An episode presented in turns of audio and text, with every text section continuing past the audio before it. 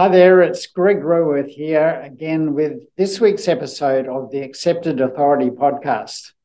Now, this week I'm coming to you again from New Zealand. However, this time after spending three months at the beginning of the year traveling in New Zealand and spending time with uh, my family, uh, we've decided that we're actually moving back to New Zealand. So um, last week we got on the flight and we've actually landed in um, in New Zealand now and uh, have um, moved into our own house in New Zealand that um, we're living in in a place called Katikati, which is quite uh, close, about 45 minutes away from uh, Tauranga, which is the major um, city in uh, New Zealand that we well uh, are nearby.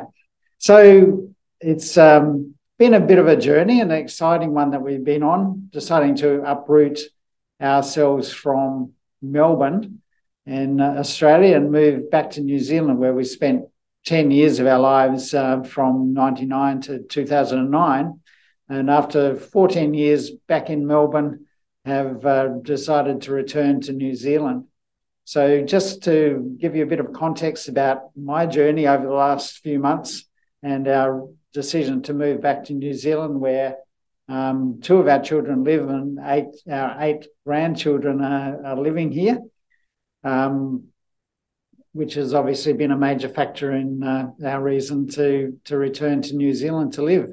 So from now on, the Accepted Authority podcast is coming to you from Katikati in New Zealand, um, which really doesn't change anything at all as far as you're concerned, because what I do um, is totally transferable from you know where I was working in Melbourne with clients all around the world to now working in Katikati, still with clients around the world.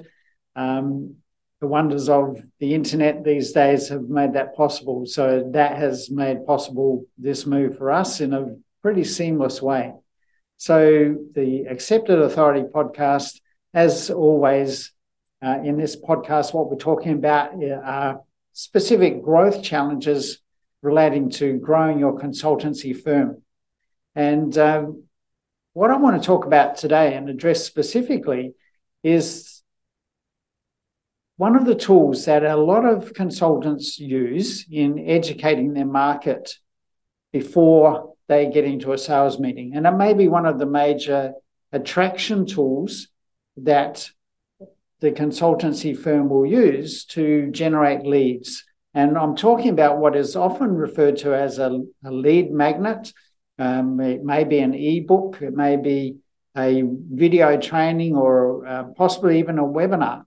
But more specifically, I want to address the ebook style lead magnet that a lot of firms will use as a written piece of content that they offer for free to potential clients. And often this lead magnet is a way to educate your potential clients about the value of your services and why they should get into a, a call or book a call with you to discuss how they could work with you.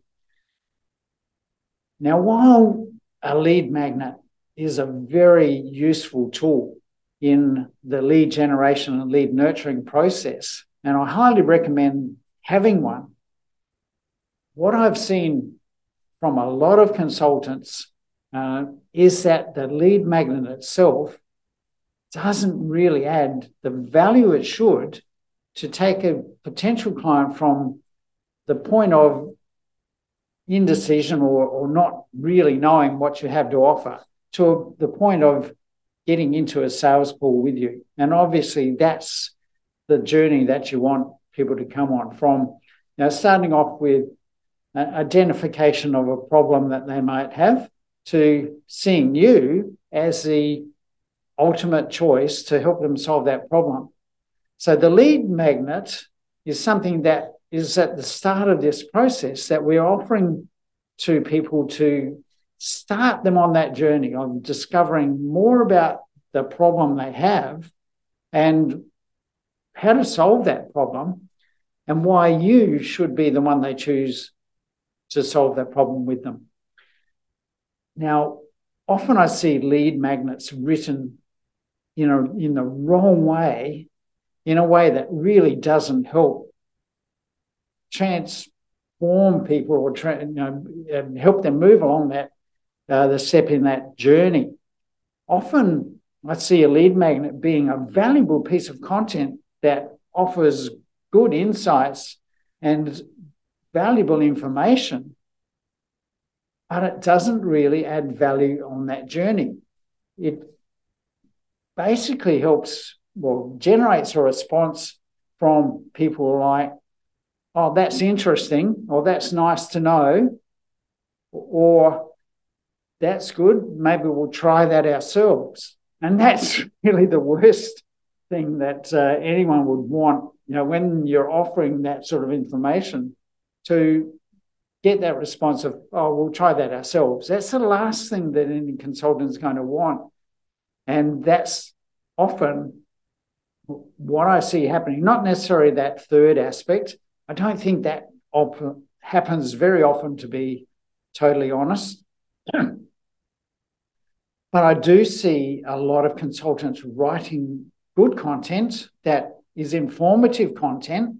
It offers real solutions, but it doesn't help people make their or change their opinion about how to solve that problem to the point of getting on the phone or getting on a call with you over Zoom or whatever um, video um, type of uh, vehicle we're using. And that's what we want to happen. You know, when we put out a lead magnet, we want people to read our lead magnet, read out, read our ebook, consume the information, have the insight to, to get them to say, well, I need to make that call or get on a call to discuss with that person how we can solve their problem with them. That's the ultimate goal of a lead magnet but it's often very much not the case with most lead magnets I see written by consultants or for consultants. And the reason for that is that the lead magnet is just informative, but it's not transformative. And that's a difference that I want to describe.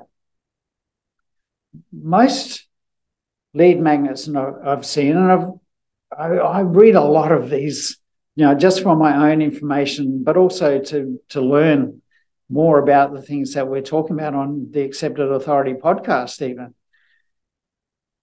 But a lot of these lead magnets just fill your head with knowledge. They are often un, um, uncoordinated, if I can put it that way, uncoordinated pieces of content where there's just a like a brain dump of information about a particular topic.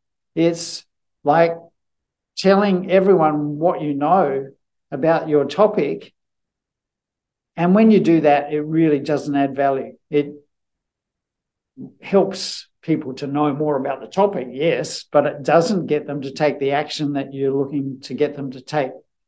So the difference in having a lead magnet that gets people to take action and having a lead magnet that is just informative comes down to having a different style and a different approach in putting that lead magnet together.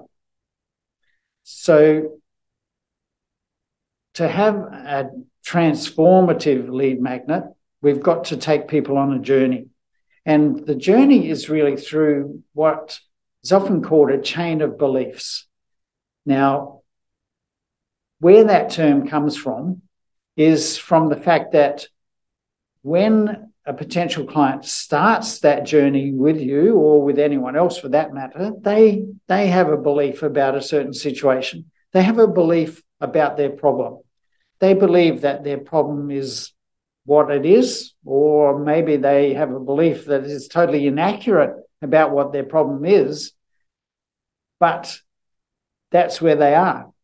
To get to the point of utilizing your services, they've got to go through a chain of beliefs to take them on that journey. So they've got to start with the recognition of their problem. Then they've got to learn about perhaps the impact of that problem and what would happen if they don't do anything about that problem. If they let that problem continue to exist, what's the likely long term outcome of letting that problem play out? What's the impact on them of that problem? Then, when they have that belief installed, it is well, how do we solve that problem? What's the next step? If this problem is going to impact us so much that we really should do something about it, how do we solve that problem?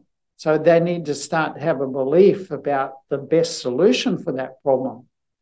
Then finally, once they understand the best solution for that problem is how do we get that solution? And that ultimately should be you know, getting on a call with you um, to start the process to get your help. So that chain of beliefs that a potential client has to go through has to be initiated by you.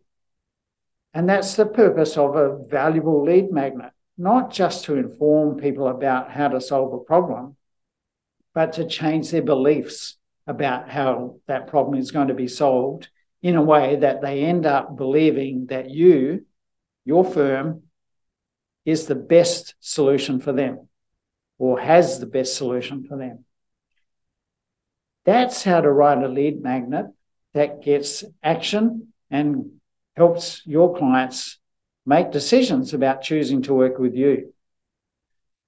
Most lead magnets I've seen don't follow that format. Most lead magnets I see written by consultants or for consultants are just a series of step by step information about how to solve a particular problem.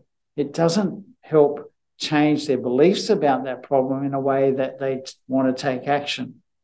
So don't make the mistake of writing a lead magnet that is just informative. Make sure that your lead magnet helps people change their beliefs and transforms their beliefs into a belief that initiates action to get on a call with you. So that's really all I wanted to talk about in this uh, episode of our Accepted Authority podcast.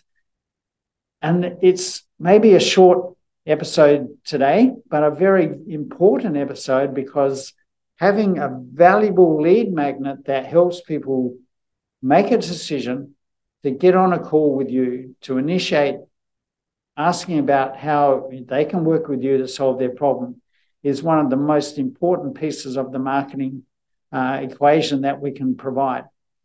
So go back and listen to this um, episode again to understand the structure of creating an effective lead magnet that helps people and compels them to take action to call you or get on a call with you.